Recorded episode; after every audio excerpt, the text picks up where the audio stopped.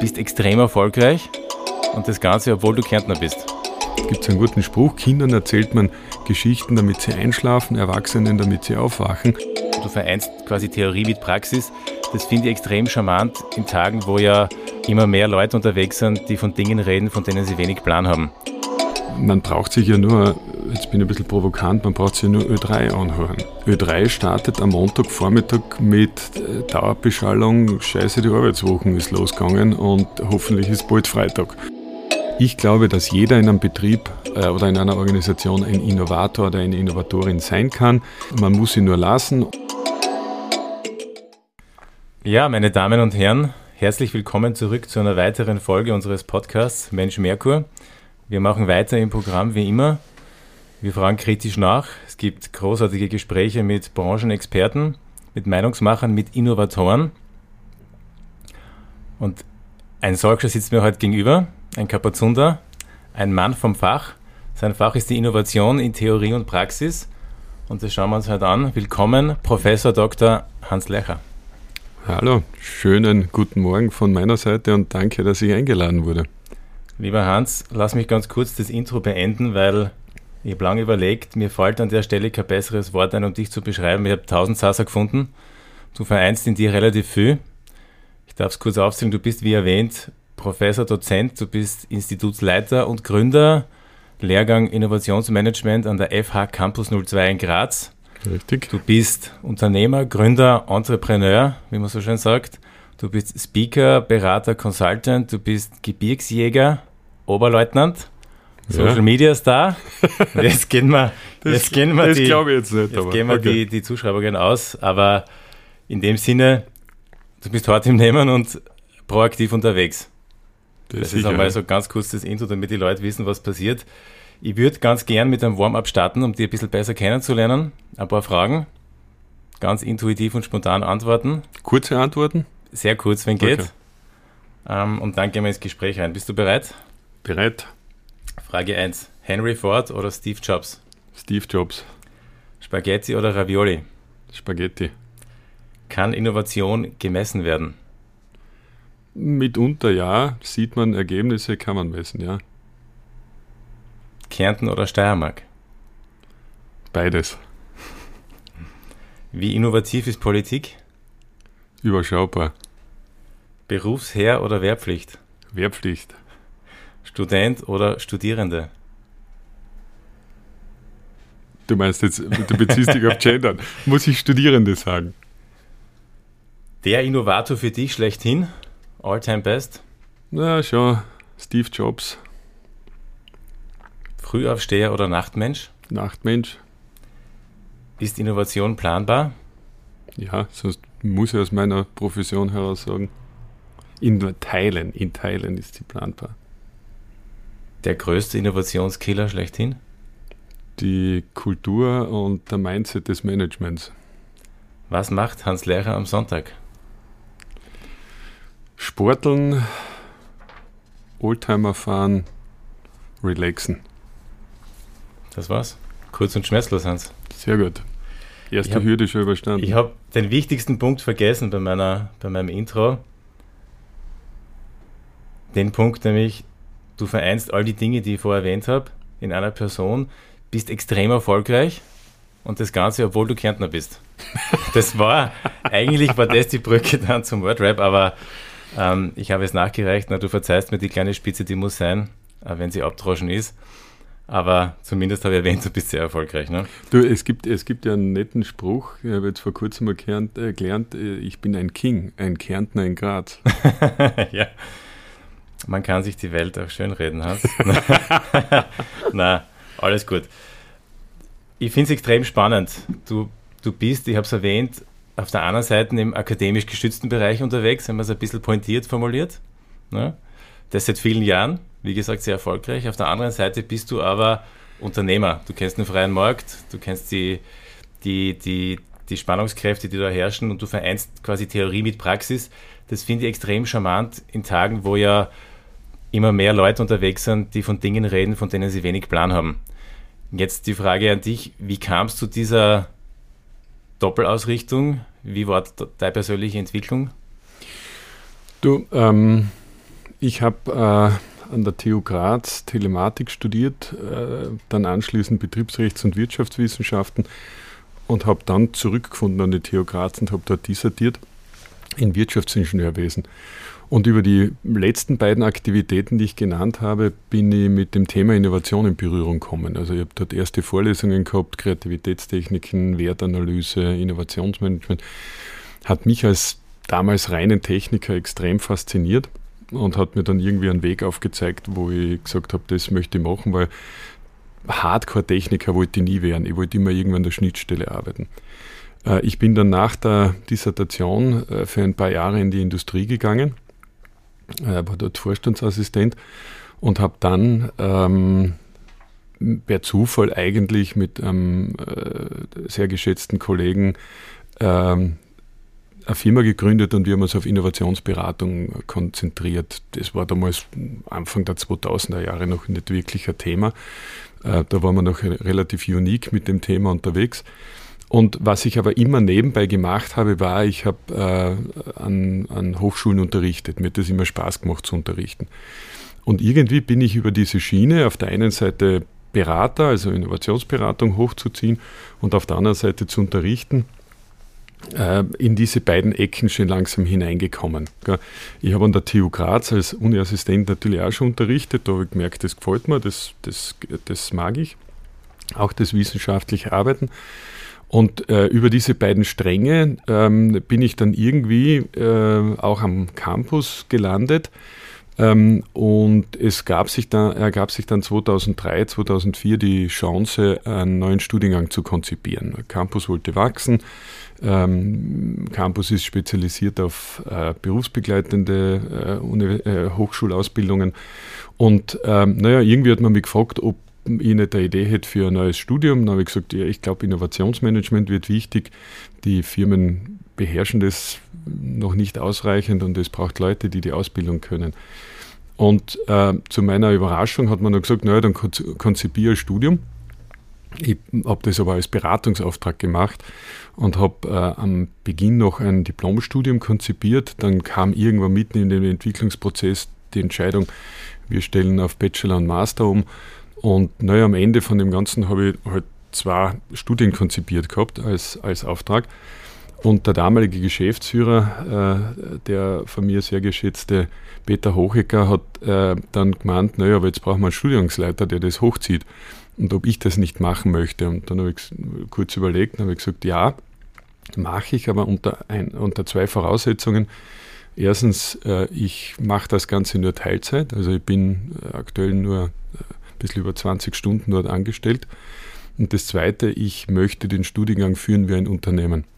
Und das wurde mir zugesagt. Äh, dann habe ich 2005 äh, am 1. März begonnen und den Studiengang hochgezogen und durfte eben erstens den Studiengang unternehmerisch führen und zweitens weiter als Unternehmensberater arbeiten. Und für mich war das die ideale Kombination, weil ich auf der einen Seite äh, theoretisch äh, abgesichert bin und, und viel aus der Praxis in die Theorie und in die Forschung übertragen kann und umgekehrt halt äh, das theoretische Fachwissen permanent erneuern kann und, und weiterentwickeln kann, das man dann in der Praxis braucht, dass man dort gut arbeiten kann.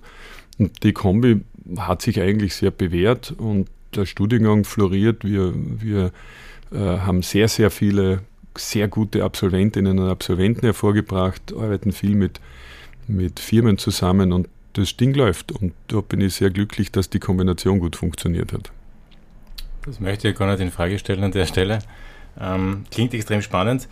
Jetzt habe ich mit dir einen Hochschullehrer da sitzen und dann kriege ich so leichte nostalgische Gefühle natürlich und würde ein bisschen gerne nachfragen, auch wenn ich jetzt vom Grundthema einen Moment abschweife, aber du hast halt ein paar Insights, die mich dann doch interessieren gerade das Thema und ich weiß es von dir, du bist ja jemand, der sagt, Leistung hat eine gewisse Daseinsberechtigung, muss man nicht unbedingt total ignorieren.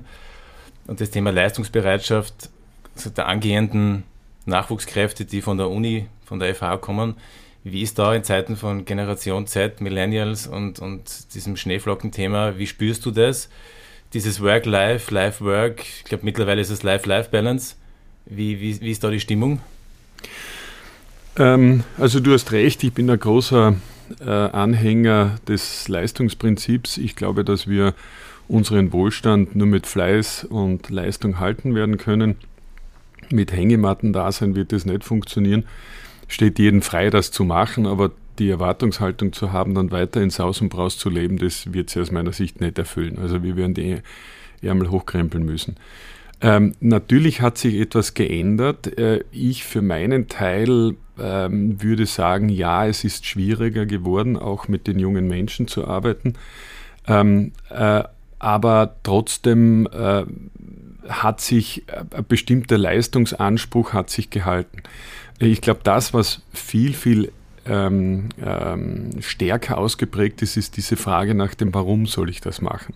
Also das, was eh überall strapaziert wird nach dem Purpose, das merkt man schon, wenn du die Leute mit einem guten Purpose, glaube ich, auch als Firma anzünden kannst und ihnen einen, einen, einen, Sinn hinter der Arbeit vermitteln kannst, so quasi, was würde fehlen, äh, der Welt fehlen, wenn es unsere Firma nicht gäbe und welche, welchen Purpose erfüllen wir, dann glaube ich schon, dass die Leute äh, durchaus leistungsbereit sind, aber natürlich nicht mehr in dem Ausmaß, wie es, ich sage jetzt einmal, meine Generation war. Ähm, die Work-Life-Balance schlägt sich sicher durch, aber es ist nicht so, dass die, die, die, die Leistungsbereitschaft völlig verschwunden ist. Das würde ich nicht unterschreiben. Das musst du an der Stelle wahrscheinlich auch sagen, sonst, sonst kämen viele Fragen daher. Aber trotzdem spannend äh, zu hören, gerade weil das Thema halt da täglich strapaziert wird. Ne? Wie, wie, wie, wie findet man wen, welche Benefits, was, was kriegen die jungen Kräfte mit an der Uni, kriegen sie noch was mit? Du, ja, also wie gesagt, ich glaube, dass die Leute schon leistungsbereit sind, aber das Umfeld, in dem wir leben äh, und äh, die mediale Begleitmusik ähm, tut natürlich das ihre, dass die Leistungsfähigkeit und, und der Wille, da etwas zu tun, sicher gesunken ist. Ich, ich bringe ganz immer äh, ganz gerne in, in, in äh, Diskussionen das Beispiel, man braucht sich ja nur, jetzt bin ich ein bisschen provokant, man braucht sich ja nur Ö3 anhören. Ö3 startet am Montagvormittag mit äh, Dauerbeschallung, scheiße, die Arbeitswochen ist losgegangen und bitte bald, hoffentlich ist bald Freitag. Und je näher es zu Freitag kommt, umso mehr äh, kippt die Stimmung in Hurra, Hurra, jetzt kommt bald das Wochenende und wir müssen nichts tun. Ähm, das ist jetzt für mich nur ein Beispiel von vielen, wo dir die ganze Zeit suggeriert wird, Arbeiten ist schlecht und äh, bitte Freizeit ist äh, das, was wir alle haben wollen. Und äh, ich glaube, dass du beides kann nicht ohne dem anderen. Nur arbeiten ist schlecht, aber nur Freizeit wirst du nicht lang leisten können. Aber das suggerieren halt hm. sehr viele Leute und das ist ein Irrglaube. Wir werden, wenn wir weiter in Wohlstand hier in Europa leben wollen, dann werden wir die Ärmel hochkrempeln müssen und wieder Gas geben müssen. China und Amerika und auch Afrika, da gibt es ganz aufstrebende äh, Regionen, die sind nur hungrig. Bei uns fehlt eher ein bisschen der Hunger. Sehr schön. Bevor wir zu sehr abdriften in die, in die politisierende Ebene, das machen wir vielleicht später nochmal kurz. Vielleicht noch einmal kurz der, Schwenk zurück zu dir. Du hast ja dann sozusagen, wie erwähnt und wie erklärt von dir, die beiden Enden kombiniert, sehr, sehr elegant. Ähm, und hast dann aber auch irgendwie Gefallen gefunden daran, auf der Bühne zu stehen und dein Wissen breit zu streuen. Das heißt, du bist, und ich habe dir ja live miterlebt, du bist ein bisschen Showman. Was taugt da mehr? Von diesem ganzen bunten Strauß an äh, du, mir, mir taugt alles. Ich glaube, dass keines ohne der anderen geht. Gell? Weil wenn ich jetzt zum Beispiel auf der Bühne draußen stehe, ich kann nur Dinge vermitteln und lustvoll und lustig ähm, äh, über die Bühne bringen, wenn ich dahinter stehe, hinter dem, was ich sage und wenn ich selbst erlebt habe. Ich kann nichts wiedergeben, das ich nicht vertreten kann, weil ich es erlebt habe. Und ähm, warum mache ich das nicht in einer trockenen, professoralen Art? Das hat einen ganz einfachen Grund. Ich bin zutiefst davon überzeugt, ich habe für mich selbst einen, einen Purpose, ein Why. Ähm, ich, für mi, mir ist es wichtig, dass wir unseren Wohlstand in Europa absichern und erhalten. Ich habe selbst Nachwuchs, ich habe eine 15-jährige Tochter und ich erzähle immer die Geschichte, mir läuft das eiskalt über den Rücken runter, wenn ich mir vorstelle, dass meine Tochter vielleicht, wenn sie 25, 30 ist, nach China gehen muss, weil es dort die guten Jobs gibt und bei uns gibt es keine Arbeit mehr für sie. Sie kann dort hingehen, aber sie muss es nicht. Und deswegen kämpfe ich wie ein Duracell-Hasel für das Thema Innovation und ich bin halt draufgekommen, wenn du Leute gibt es einen guten Spruch, Kindern erzählt man Geschichten, damit sie einschlafen, Erwachsenen, damit sie aufwachen. Und ich habe mir das halt zum Ziel gesetzt äh, in meinen Vorträgen, Geschichten zu erzählen, damit die Leute aufwachen und erkennen, mit Innovation und mit der Erneuerung unserer Geschäftsmodelle, unserer Produkte, mit Ärmel hochkrempeln, können wir nur unseren Wohlstand halten. Und das versuche ich sehr leidenschaftlich und pointiert zu machen. Das machst du definitiv, wie erwähnt darf an der Stelle oder kann an der Stelle als neutrales Element, das ich ja bin, nur ein Plädoyer aussprechen. Einfach googeln Hans Lercher, man wird ihn finden. und er wird die Bühne finden. Von daher alles gut. Ich habe noch eine spezielle Frage. Ich habe es erwähnt, du bist Gebirgsjäger, freiwillig, muss man dazu sagen. Ja. Ähm, ich war es. Ich bin ja schon Reservist, aber, aber im Herzen ja. immer aktiv und, ja. und emotional sowieso. Das österreichische Bundesheer hat das irgendwas mit Innovation zu tun? Schafft man den Spagat? Ähm, ich glaube, da musst du unterscheiden. Äh, ich glaube, es ist ähnlich wie in der Politik. Äh, je näher du nach unten kommst, sprich in die Gemeindepolitik, umso mehr erlebst du Glaubwürdigkeit, erlebst du äh, gutes Arbeiten. Je weiter nach oben dass du kommst, umso mehr erlebst du Administration, habe ich den Eindruck. Und ähnlich ist es auch beim Heer. Ich war in in Osttirol. Ich war in Lienz stationiert ähm, beim Megabataillon 24, habe das mit großer Leidenschaft gemacht. Wir waren ein Hochgebirgsbataillon oder sind es. Ich war dort Kompaniekommandant. Äh, mir hat das unglaublichen Spaß gemacht. Ich war leidenschaftlicher Offizier. Ähm, und ja, ich habe dort auch äh, in weiten Teilen Innovation erlebt. Und es ist ja meiner Meinung nach in vielen Teilen ein Irrglaube, dass, das, dass zum Beispiel ein Militärapparat sehr starr ist in der Befehlsgebung. Es gibt ja beim Militär Führen durch Auftrag und Führen durch Befehl. Ähm, beim Militär ist Führen durch Auftrag viel mehr verbreitet als Führen durch Befehl. Führen durch Auftrag heißt, ich überlasse dir, wie du deine Ziele erreichst. Ich gebe dir nur die Ziele vor. Ich habe dort sehr, sehr viel gelernt und ähm, natürlich ist es kein marktwirtschaftlich und, und wie soll ich sagen, wettbewerbsorientierter Betrieb, das ist eh klar. Aber trotzdem Improvisationstalent, das brauchst du beim Bundesheer sowieso, so fertig gespart wie, der, wie das her ist. Ähm, das, also, dass dort keine Innovation stattfindet, würde ich nicht unterschreiben. Okay, das heißt, du plädierst eher für acht Monate. In der, in der Ausbildung? Ja. Nein, noch viel mehr. ich habe nur die acht miterlebt und ich darf der Vollständigkeit halber erwähnen, tatsächlich in Villach. Ah, sehr gut. Funk und Fernmelder. Sehr gut, sehr also gut. Nicht ganz Gebirgsjäger, aber war definitiv lustig. Machen wir einen kurzen Sprung, jetzt wirklich rein ins Thema Innovation. Und da die, die provokante Frage oder die, die Richtung für dich, das ist natürlich das Wort, alles was du damit verbindest, das Themenfeld, ist ein bisschen Bullshit-Bingo. Ne? Also jeder vom Unternehmer bis zum Politiker, von der Privatperson bis zur NGO, jeder möchte innovativ sein. Also wenn, wenn nichts mehr geht, dann hängt man sich das Mantel um. Wenn man noch irgendein Attribut sucht, dann schreibt man halt innovativ hin. Bist du Teil des Problems, weil du das an sich ja forcierst in alle Richtungen oder versuchst du dagegen irgendwie anzugehen und zu sagen, Freunde, je inflationärer das Ganze betrieben wird, desto weniger bleibt hängen? Ähm, ja, da sprichst du ein großes, ein ganz, ganz großes Problem an, das aber meiner Meinung nach ähm, viel mit, äh, Begriffs, mit Begriffsverständnis zu tun hat. Ähm, wir hatten tatsächlich eine Phase, ich glaube, dass die jetzt auch wieder ein bisschen vorbei ist. Wir hatten eine Phase, wo Innovation sehr gehypt wurde und das war die Phase, die ich auch die Inflation genannt habe. Also dort war ja alles nur noch, was irgendwie verändert wurde, egal ob äh, erfolgreich oder nicht, das war Innovation. Ähm, ich glaube tatsächlich, dass wir Innovation breiter sehen müssen. Da bin ich auch ein großer Verfechter davon, weil das Wort Innovation aus dem Lateinischen kommend die Erneuerung bedeutet. Und damit ist eigentlich jede Veränderung, jede Erneuerung einer Organisation oder von Teilen der Organisation oder von den Leistungen der, Innovat äh, der, der Organisation ist eigentlich streng genommen eine Innovation, wenn sie erfolgreich umgesetzt wird und einen Nutzen stiftet und dann Wettbewerbsfähigkeit äh, steigert. Das ist immer so die Definition, mit der ich herumgehe. Ähm, also in, insofern kann man Innovation und sollte man Innovation sehr breit sehen.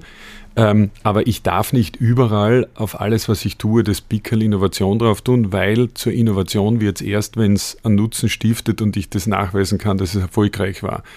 Das tun aber viele nicht. Die verwechseln die Idee mit der Innovation. Und zwischen der Idee und der Innovation ist eine ganz eine lange, lange Durststrecke, weil viele Ideen scheitern, äh, werden gar nicht angefangen, werden gar nicht äh, angegangen.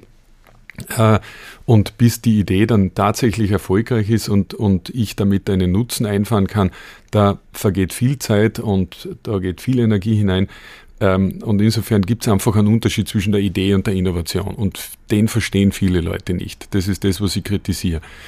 Ich würde bei Innovation trotzdem plädieren, dass man das sehr breit sieht, weil ich eines aufbrechen möchte. Mir tut es immer im Herzen weh, dass in den meisten Firmen mit Innovation immer nur die FD-Abteilung und das Produkt verbunden wird. Also so quasi, wir müssen ein neues Produkt herausbringen und das ist dann die Innovation. Und wer kann das? Das kann natürlich nur die FD-Abteilung. Ähm, ich glaube, dass jeder in einem Betrieb äh, oder in einer Organisation ein Innovator oder eine Innovatorin sein kann. Ähm, man muss sie nur lassen und dann gibt es logischerweise kleine Innovationen, inkrementelle und dann gibt es große, das sind die radikalen. Ähm, aber im Prinzip ist das Thema Erneuerung etwas für jeden in einer Firma. Ich muss es nur erfolgreich umsetzen. Das heißt, Innovation ist dann innovativ, wenn es nachhaltig ist.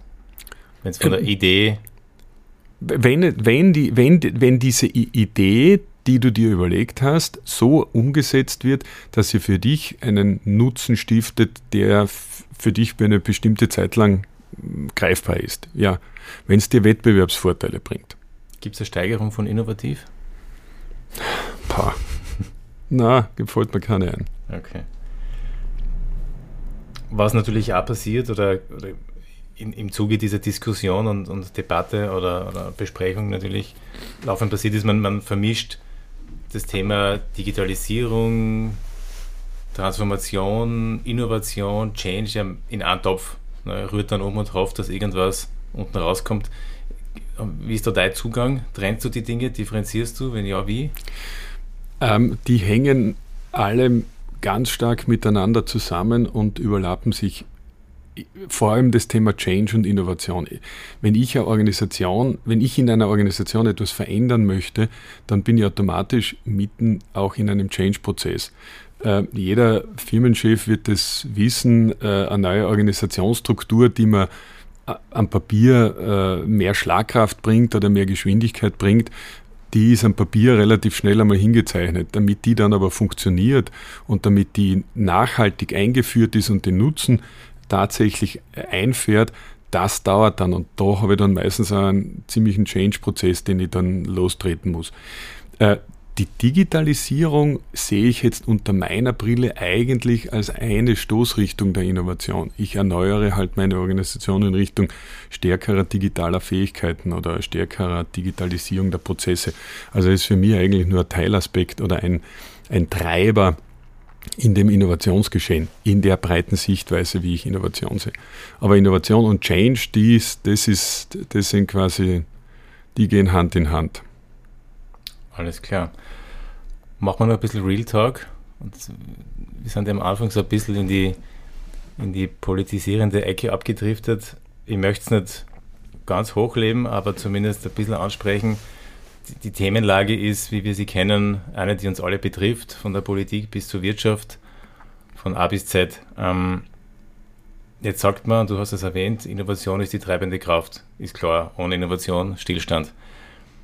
Jetzt die eher suggestive Frage, wie innovationsarm ist dann Österreich gemessen an dem? Du, ich glaube, da hängt es davon ab, in welche Ecke du blickst von Österreich. Äh, unbestritten ist Österreich in manchen Bereichen hochinnovativ. Ähm, wir sind zum Beispiel, was digitale Verwaltung anlangt, durchaus auf einem guten Weg. Also da gibt es gute Ansätze. Das ist noch nicht ganz flächendeckend eingeführt und in, in vielen Bereichen noch holprig, aber da gibt es durchaus gute Ideen. Und über den Privatbereich äh, brauchen wir gar nicht reden. Ich meine, wir sitzen da in Graz und sind umgeben von aus meiner Sicht hochinnovativen äh, kleinen, mittleren Unternehmen und, und großen Betrieben. Also dort geht schon etwas äh, voran. Ähm, auch die, die Hochschulen haben aus meiner Sicht in den letzten Jahren deutlich an, an, an Innovationsbeat aufgenommen. Schau jetzt nur an die TU Graz. Ähm, also das passt schon. Ähm, natürlich gibt es Bereiche, wo aufgrund von Veränderungsresistenz, mangelndem politischen Willen ähm, durchaus noch viel, viel mehr ginge. Ähm, warum dort nichts passiert, darüber kann man philosophieren. Vielleicht ist der Leidensdruck noch nicht groß genug, weil wir ja eh Geld drucken können und auf Kosten der nächsten Generation leben können. Vielleicht haben es die dort verantwortlich noch nicht erkannt, dass es hoch an der Zeit ist, etwas zu machen. Vielleicht gibt es zu viele Teile oder zu viele äh, Personengruppen, die auf ihre wohlerworbenen Rechte, wie sie das immer so schön nennen, nicht verzichten wollen.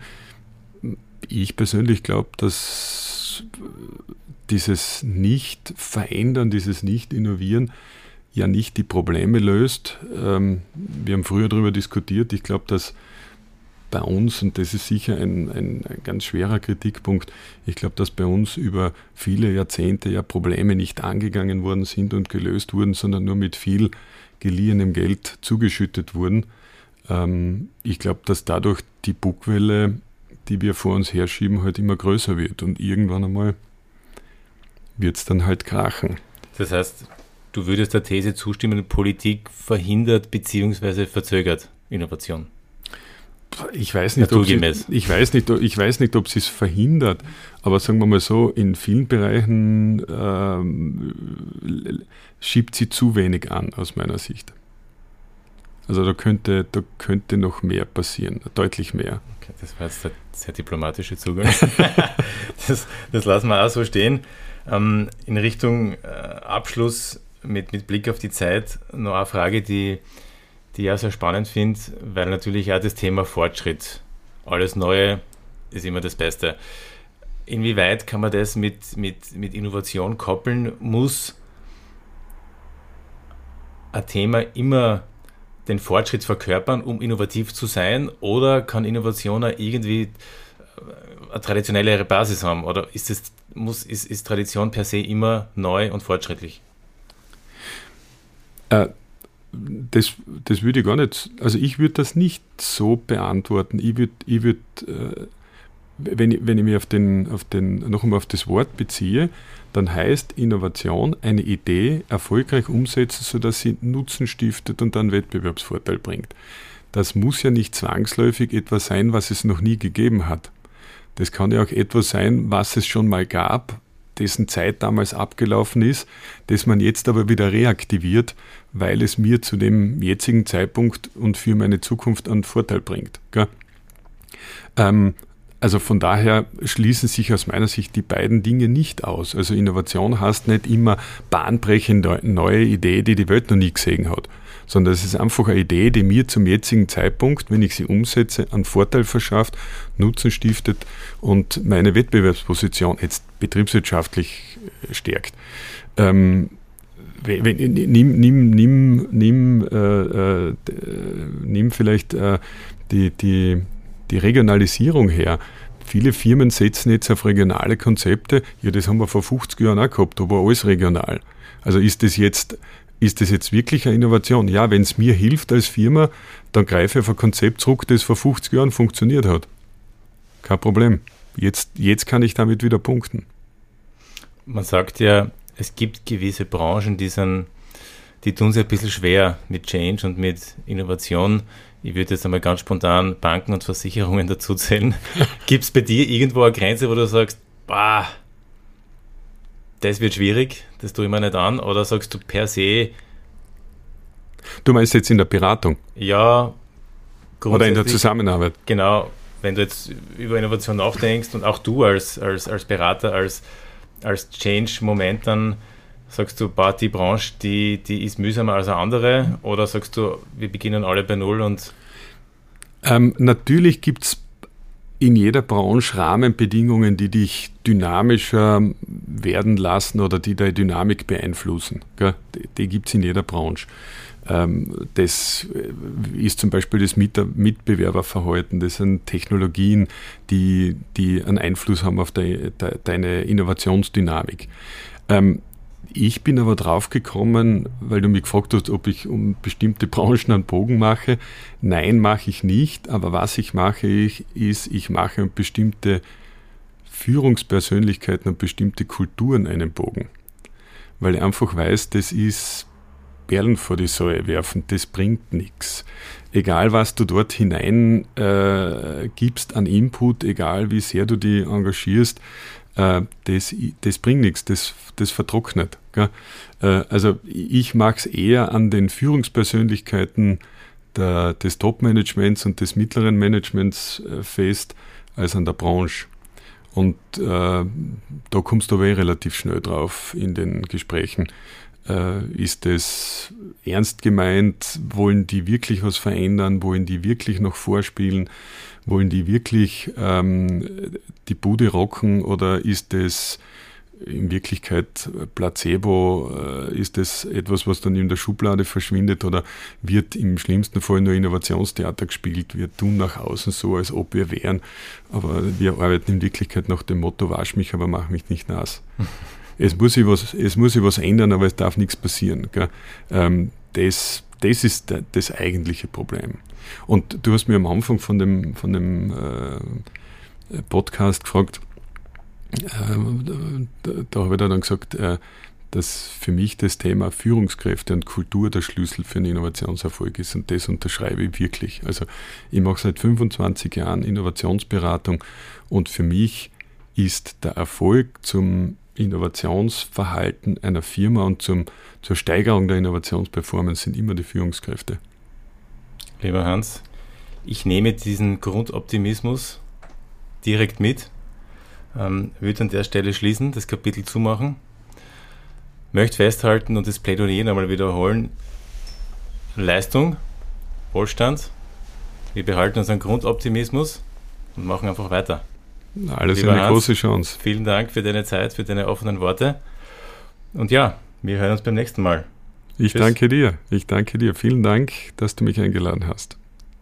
Bis dann.